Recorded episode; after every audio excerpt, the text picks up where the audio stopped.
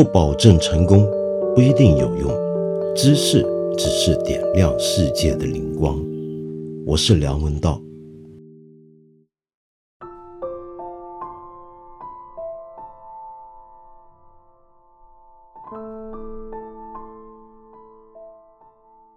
今天这期节目啊，我主要想回应一些朋友的意见跟提问。首先呢，要说到啊，就是我注意到我们评论区里面呢，常常有些不同意见的朋友会有些争论，甚至是吵架。但是我有个小小的建议，就是大家尽量平心静气的讨论问题，不要把一个对具体细节问题的争论迅速的上升到某种立场上的对立，然后继而出言辱骂，那么甚至举报，这就不是太好了。首先呢，我要说明，在我们八分这个节目评论区里面，我们从来不会因为一位朋友的举报就去封了被举报者的号或者禁言。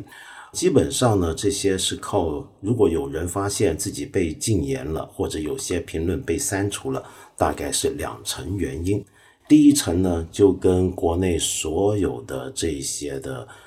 应用一样，我们都有一套字库。那么在这个字库之中，如果遇到问题了，或者可能触及法律的，那么可能这个字库就会先排除掉一些的留言。那么第二方面呢，则是我们的编辑感觉到有一些朋友不太克制得住自己的情绪，常常跟人争吵到比较激烈，甚至言语上比较有羞辱程度的话，那么他们可能会做出一些暂时的封号，只是暂时性的，是希望给大家一个冷静期，如此而已。我们并不接受任何举报，为什么呢？因为如果你以前听过我这个节目，你就知道，我认为所有的争论都应该透过更多的辩论来解决，或许是达到共识，或许是双方都同意，大家原来没有办法得到共识。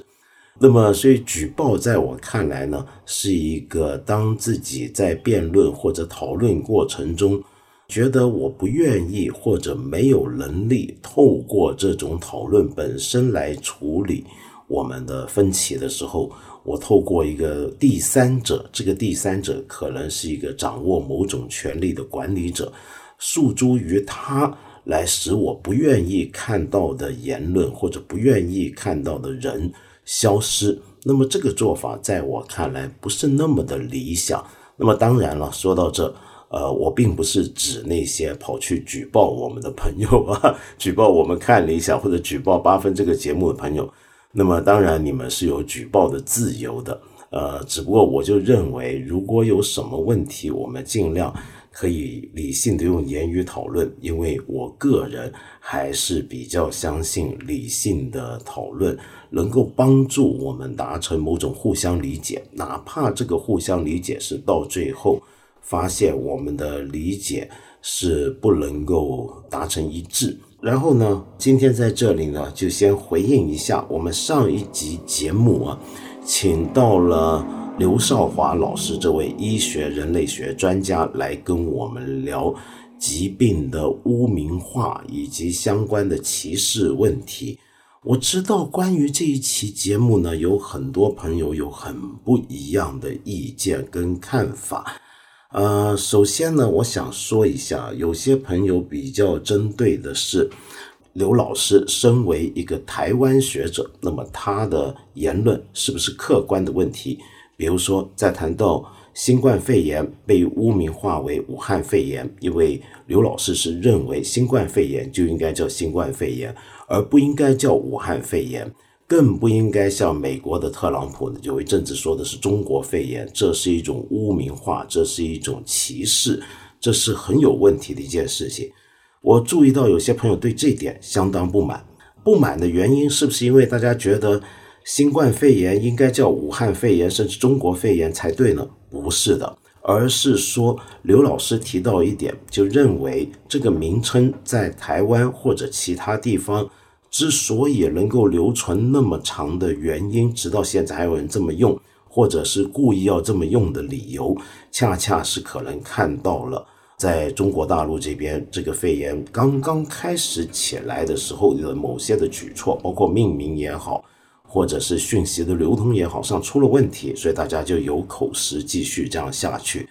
比如说有一位朋友就说，从台湾武汉肺炎污名化聊起，而这种命名是因为对大陆政权反感，通篇都是聊大陆各种污名化现象，说要反省，不然不会有变革，到最后也没说一句话，台湾说武汉肺炎是错的，所以所有的反省都是应该大陆反省，台湾都是无奈。那么这种讲法，我想说我个人认为不是那么的公平。首先呢，我想指出，我理解大家听节目或者看文章很难避免自己的一些先存的立场判断，我们所有人都是人，我们一定都有这种判断，你我都有的啊，尤其我的问题可能更严重。那么但是呢，我们要小心，就是我们不要看一篇讨论的时候先去注意这个说话的人是来自什么地方的人，然后就假设那个地方的人都会有什么样的想法，也不要在看一篇文章看一本论著的时候先去想这个人是哪里人，然后就认为那里的人都有政治立场，那个立场会一定影响到他们的推论的结论。那么这样的一种想法本身可能是太过大而化之，首先你简化了某个地方的人好像都有一致的想法，你看我们大陆14亿人口，我们想法能一致吗？这个讲法好像是有问题的，对不对？那么第二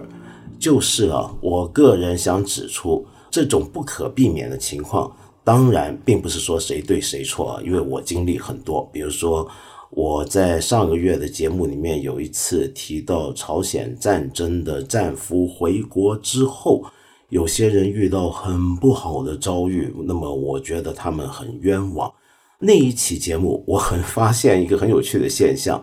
在脸书上面看到一些台湾朋友批判的很猛，那么他们的解读是认为我赞成朝鲜战俘被牺牲或者在后来的政治运动中受到打击是应该的，因为这也算是为国家牺牲。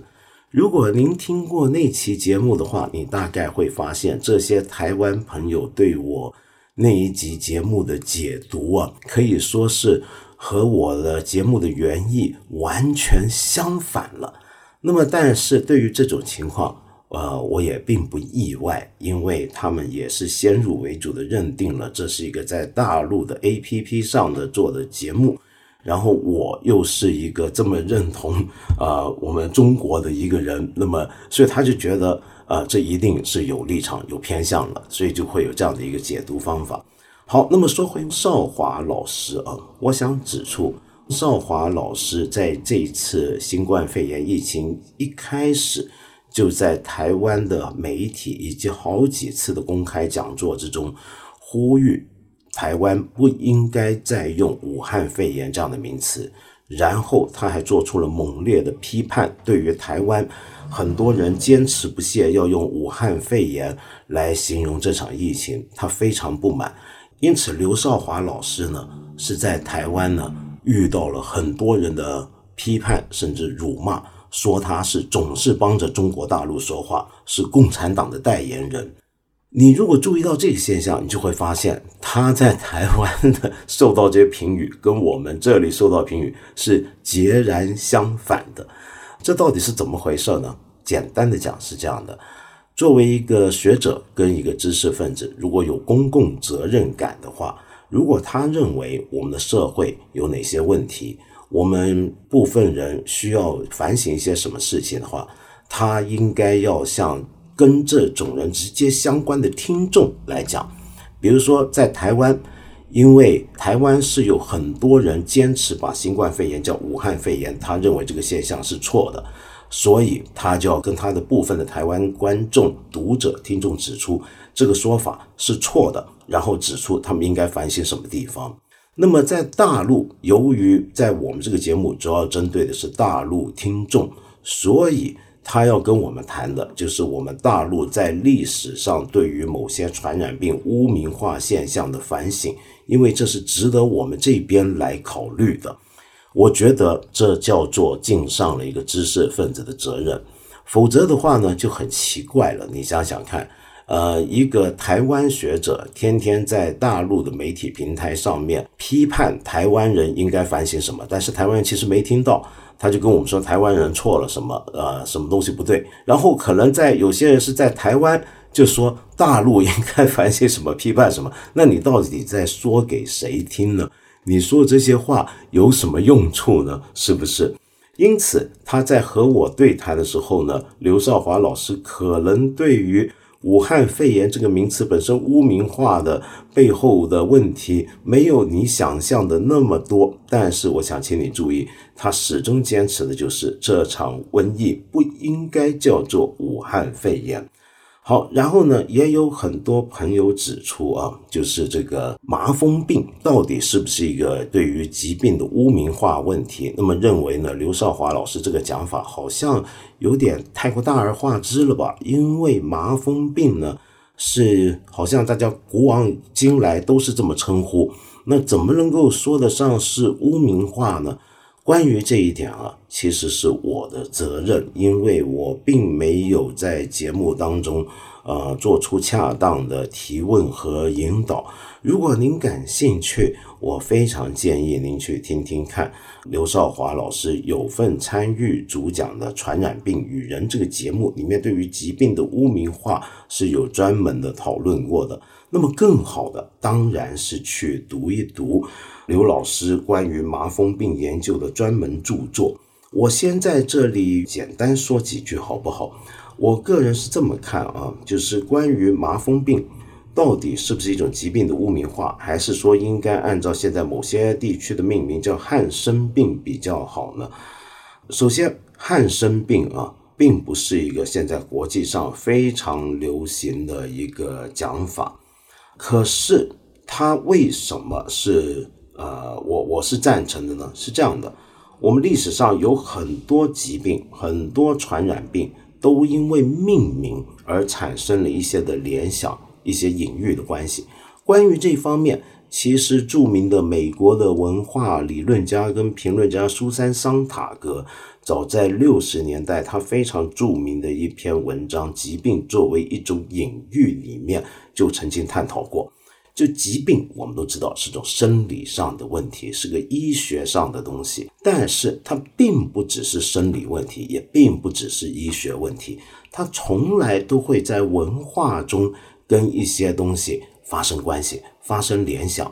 那么形成一套文化概念。有时候这种文化概念你可能会觉得无伤大雅，比如说在18、19世纪的时候，肺结核曾经被认为是一种艺术家或者是文化人很文艺的一种病。为什么呢？你记不记得以前的老电影老电视剧常常有这种形象，就是一个作曲家一个小说家，那么在风雨交加的夜晚埋头苦干，那么跟他的乐谱跟小说在搏斗的时候，然后忽然之间吐血，然后用那个白手绢一包，哎呀他吐血了，这个人肺结核。就肺结核是种很文艺的一种病，这种印象长期存在，这个你可能觉得没问题，你就觉得看到一个肺结核病人，你在想他是不是个作家，是不是个艺术家，是不是个很苦的一个音乐家，这还问题不大啊。问题大的是什么呢？问题大的是当有一些疾病它形成了一种在也许我们知识的宣导或者沟通上面不足够的时候，它因为命名有个简单的命名而有一些不小心的文化联想，那可能会产生一些问题的。举个例子好了，前几年我们讲禽流感，那当然禽流感现在大家不觉得这个名字有问题，我也不是主张这个名字该改啊，但是对于这个名词医学名词，我们如果没有相应的很全面的一个教育展开的话，很多人会以为禽流感就是鸟类会随便任何鸟类跟人类有相关的时候都可能会传染疾病给我们的话，结果是可怕的。我记得在那几年曾经有一些人是要大规模的扑杀他身边所看到的禽鸟，那么有的人呢是家里面从来就养一些鸟，然后被丢出去了，那么当然你可能会觉得这只是伤害了鸟还伤害不到人，你也觉得无所谓。那我们再说回麻风病，麻风病本身这个词是形容了麻风这种疾病的表面的症状，这个并没有任何歧视问题的，也没有一个污名问题，它是形容，它跟地域歧视像武汉肺炎不一样。可是啊，一个疾病我们对待它的态度跟医治方法长远的这个相应关系里面，这个病的很多的问题啊，我们相应的文化歧视都会跟这个名词绑在一起，所以麻风病本来并没有什么歧视的意思，它是根据一个病征者的表面，那么或者古人的对于麻风这种病的流源的来源的理解而命名的。可是呢，慢慢的我们一提到麻风病，在过去，今天大家比较不担心了啊，曾经有担心，我们一提到麻风病你就觉得太可怕了，这个东西好可怕。所以学者们会想，如果我把这个病子改了一个名字，我们会不会改变一个相应的态度呢？这当然并不是说改变疾病的名字就一切天都亮了，不是这回事，不可能的。但是就像刘少华老师讲的，改变名字是一步，你发现同样的东西你有个新的命名了，你有个新的命名之后，你对它的认识有可能会往另一个方向调整。就比如说我们的大地被叫做地球之后，你开始对我们脚下这片地方有不一样的想法，它是个球啊，它是个漂浮在太空中星系中的一个成员啊，那跟以为它是一个不动的是一个很坚实的那种基础的感觉印象就不一样了。那么所以如果麻风病我们提到要改名字的话，是希望把过去一整套一提到麻风病相应的一些传统概念看看有没有办法扭转过来。那么当然这是一个很复杂的工程，那么也许有人会认为麻风病人有受到那么多的歧视吗？有那么多的问题吗？那当然是有的啊。我觉得您要是对于麻风病受到的歧视这一点有怀疑或者觉得有问题的话，您不妨去读一读他的作品。刘少华老师身为一个人类学家呢，是传统上我们读到的最古典时期的人类学家，他们进入一个田野或者一个部落或者他调查对象或者自己的社会做研究做考察的时候，他是要学习先甩开他个人的所有的认知上的一些的已有的包袱，甚至是道德伦理上的既有的想法，他几乎被认为是应该不带情感的去做一个纯粹的观察者，去看看他所处的这个田野之中他观察对象的种种的表现。可是我们现在都晓得，人类学家之所以投入某个田野，在这个田野当中他自己作为一个活生生的人跟他的访查对象互动的时候，他产生某种情感联系，甚至是一种道德跟社会上的责任感和使命感是不可避免的，甚至被认为是应该拿出来公然探讨的。那么刘少华老师，你读他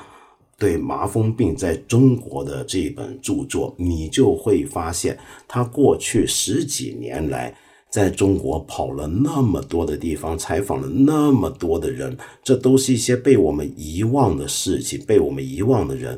里面就有一个很强烈的伦理上的一个承担，那就是要为这些曾经被污名化的人得到一个让他们的声音发得出来的机会，让那些当年没有被看见的人重新被看见，因为他那么的投入，那么的同情他们。我觉得他对于中国的麻风病人跟过去对于中国一些地区的艾滋病人的这种巨大的热情跟投入，是许多我们坐在冷气间里面敲键盘的人恐怕不能够想象，或者是片面的凭着只言片语就去简单的否定的。说到这里，我们上一集节目之后有一位朋友叫 CY， 你在这里面就说了这么一句话，你说音频说到的这本书《麻风医生与巨变中国》采访的正是我爷爷，上海市皮肤病院老院长陈家坤，谢谢刘老师对这个病人群体和医生的关注，也谢谢道长的采访分享给爷爷了。虽然他现在耳朵也听不太见了，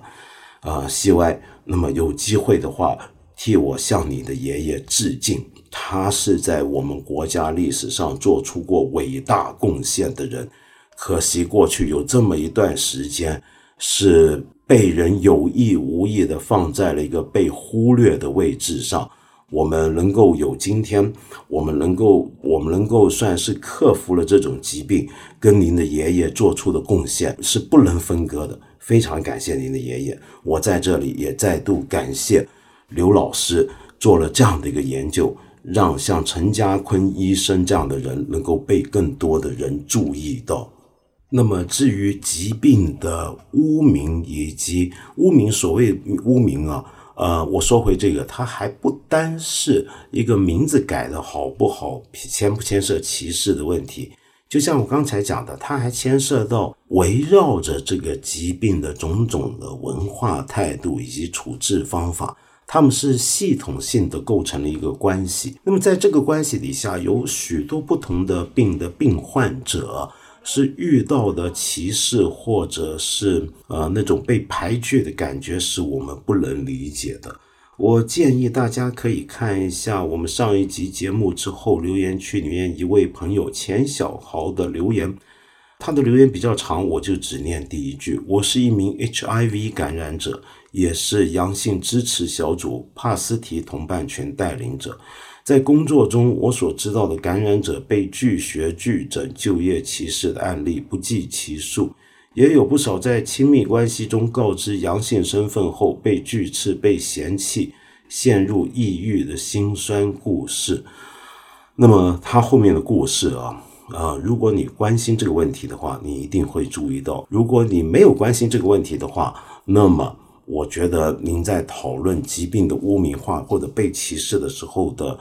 所需要的参考素材也就不足够。那么因此你在讨论的时候就要小心你的结论是不是有足够的支持了。说到疾病，说到生老病死那我们这有一位朋友留言，我把它完整的念出来好了。这一位朋友叫洛安路，您说第一次紧张的留个言吧，不知道是否会被看见，如果没有，算作我对自己的整理也很好。我是一个先天心脏病儿童孩子的妈妈，从孩子出生，我们全家就开始了和残缺的心脏的战斗。我认为这是人生中最难的事，直到女儿第6次手术住院，遇到了一个女孩，那个女孩也是先心病，被亲生父母抛弃。他的养母呢，只比他大10几岁，是国内知名的临终关怀工作者。他的病情比我女儿严重很多，但他的口头禅就是多大点事儿啊。他可以正常呼吸的时候，就抱着 iPad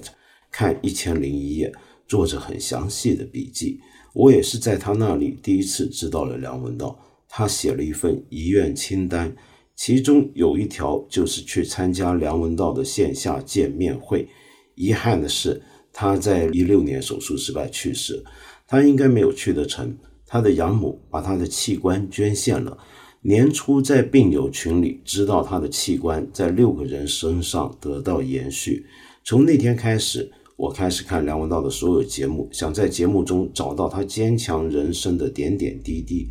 周五是他的生日，想借由节目表达对党铮铮同学的怀念。不知道这样是不是也算是间接帮助他完成了心愿呢？也非常希望听到道长可以与铮铮养母季慈恩进行关于死亡的对话。他在临终病房工作，陪伴绝症儿童走最后一段路，对死亡有着非同寻常的理解，可能才让铮铮的人生那么精彩而坦然。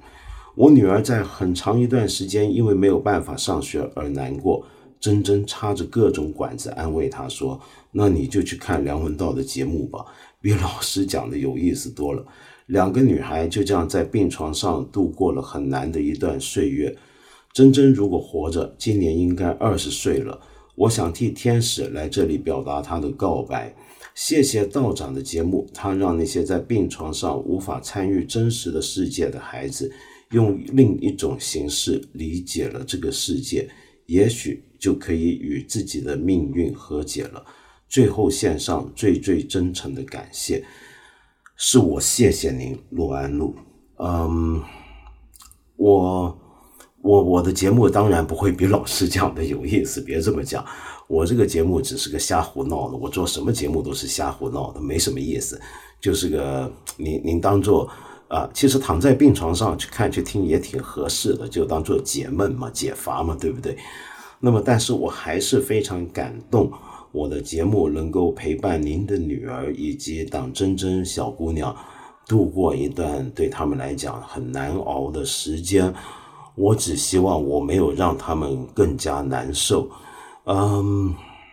我很相信党珍珍同学在走之前这段经历一定得到了很好的照养，因为我觉得他的母亲，听您说的这一位季迟恩老师真的是太了不起，太伟大了。关于临终关怀，其实是我个人非常关注的一个领域。我们 APP 这里呢，看了一下，这里也在探讨有关的方向，说不定接下来将来我们可能会推出一些的节目是跟死亡、跟临终关怀相关的。那么这一点呢，我觉得大家很多人会听，哎呀，又谈死了。我记得很多期以前，大概前年、去年的时候，我们节目谈死亡，有人觉得很忌讳，但是这是人生必经的阶段，是不是？我们人人都要经历那个阶段，我们身边的人都要经历那个阶段，我们怎么可能不去重视？如果我们面临或者我们爱的人面临这个阶段的时候，我们该怎么办呢？对不对？我觉得如果您有宗教信仰，可能会觉得党珍珍的同学他现在已经到了一个更好的地方。就算你没有宗教信仰，我想说你不相信人死之后还有生命，我想说在另一个意义上，就像我之前讲的，党珍珍同学其实还活着，就像您刚才提到的，他的器官还在6个人身上得到延续，那是他的生命划入了6个人的生命当中，让那6个人延续着他生命中的一些的遗绪，并且继续活得精彩下去。我愿望那6个得到党珍珍捐助器官的朋友啊，我们的同胞们也能够再活出一段精彩的人生。我们每个人的生命就是这样子彼此延续的。您知道我是佛教徒，我不跟您说太玄的东西啊。我们佛教徒讲因果，是我们的所有的因果是不灭的，我们的因缘是不散的，所以我们的身体透过器官捐赠在另一人身上流传。就算是我们有时候得到一些意识，哪怕一个已经去世的人他写的东西我们读到了，影响了我们，我是不是能够说那个已经死了的人，他某方面某一个元素某一个东西也还继续活下来，活在我的脑里面，在我的意识当中继续存在，对我产生影响，甚至间接的让我对其他人产生影响呢？人生就是这个样子，真的是非常奇妙。说到这，我想起最近听到一个很不好的消息啊，就最近呢有一些我很尊敬的前辈作家跟学者去世了，比如说中国老作家老诗人邵燕祥先生，我一直想找个机会聊一聊，那么可能要再拖一拖。另一位呢，就是在8月6号去世的法国的当代的重要哲学家贝尔纳斯蒂格勒，但是我现在看一看时间，不小心已经30分钟了。那么要聊这位哲学家的哲学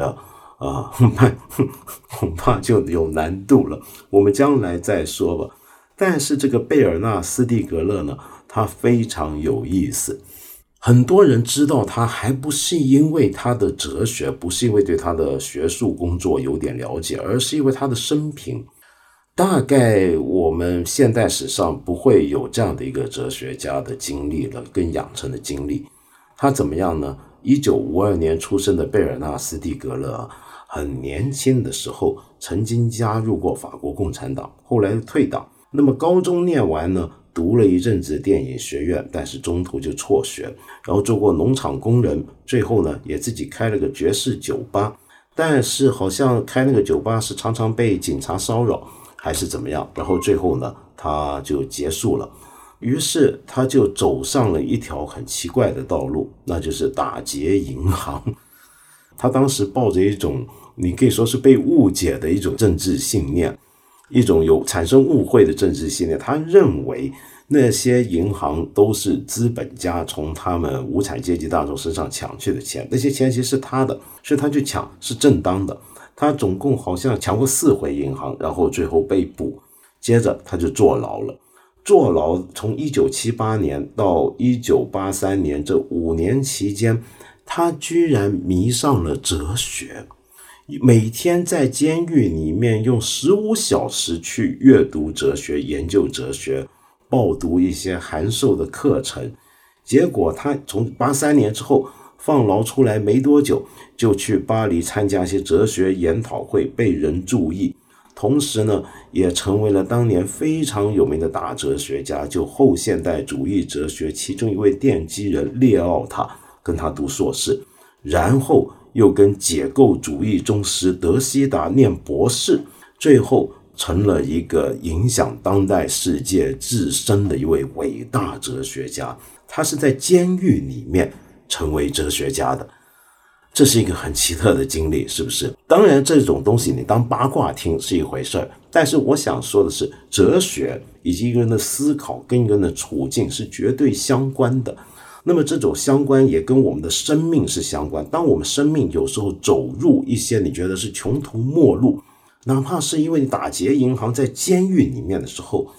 你会发现在这个时刻你被逼着要问一些最根本的问题。就比如说你快要死了的时候，你要问一些最根本的问题的时候，你可能会迸发出一些新的力量跟新的醒悟而改变你的，哪怕你余生的日子不长，或者甚至余生都要在牢笼里面，你都有可能觉得自己焕然一新的。那么关于他的故事以及他的这种经历跟他的哲学之间的关系，我们又是留待将来有机会再说。那么今天在这里呢，我想说就他做过一件很特别的事，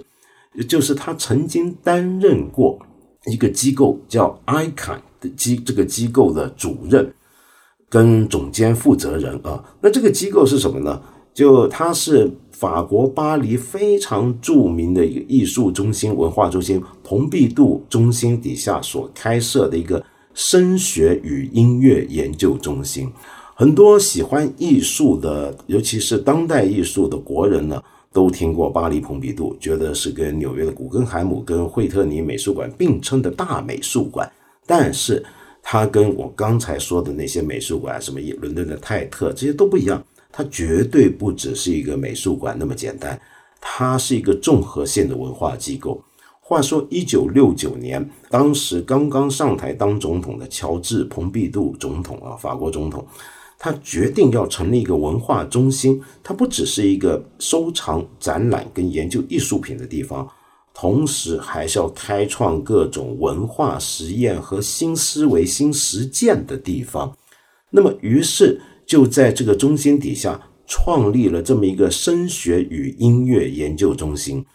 这个声学与音乐研究中心啊，里面聚集了一批非常先锋前卫的音乐人以及科学家、电脑工程师，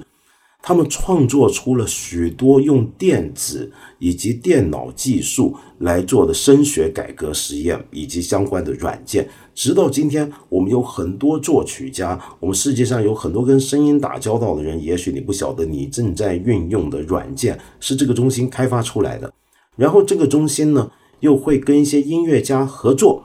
让这些音乐家也熟悉他们开发出来或者正在探讨的技术，共同做一些实验。那这些音乐可想而知都相当的先锋。那么比如说其中有一派就是跟这个中心密不可分的一个流派，当代音乐流派，我们一般人叫做频谱乐派。那频谱乐派是做的是什么呢？当然就是频谱音乐。那啥叫个频谱音乐呢？这个又不好讲了啊。反正呢，我想说的是，我刚刚说的这个贝尔纳斯蒂格勒，你可以看到他的影响力是全方位的。他作为一个哲学家，居然被任命做这样的一个专业的音乐与科学机构的负责人。那么这也可以说是个法国传统，因为他的硕士导师列奥塔之前就做过蓬皮杜中心的策展的一个展览的策展人。那么我今天最后呢，就送给您一首音乐，就是我刚才说的，在这个蓬皮杜声学音乐研究中心底下其中一位非常重要的教授，曾经在那担任教授跟里面的创作者的一位当代作曲大作曲家特里斯坦·穆哈伊 Tristan Muhai， 他的一部比较容易听的作品吧。那么可能没有那么多的电子声响，但是你听下去也许还能接受的一首重要的作品，叫做关于长笛的未回答问题。我们稍微欣赏一下，将来有机会我们看理想这里是不是能做一些当代音乐的介绍，那么再让里面跟你好好聊一下什么叫做平埔乐派的音乐。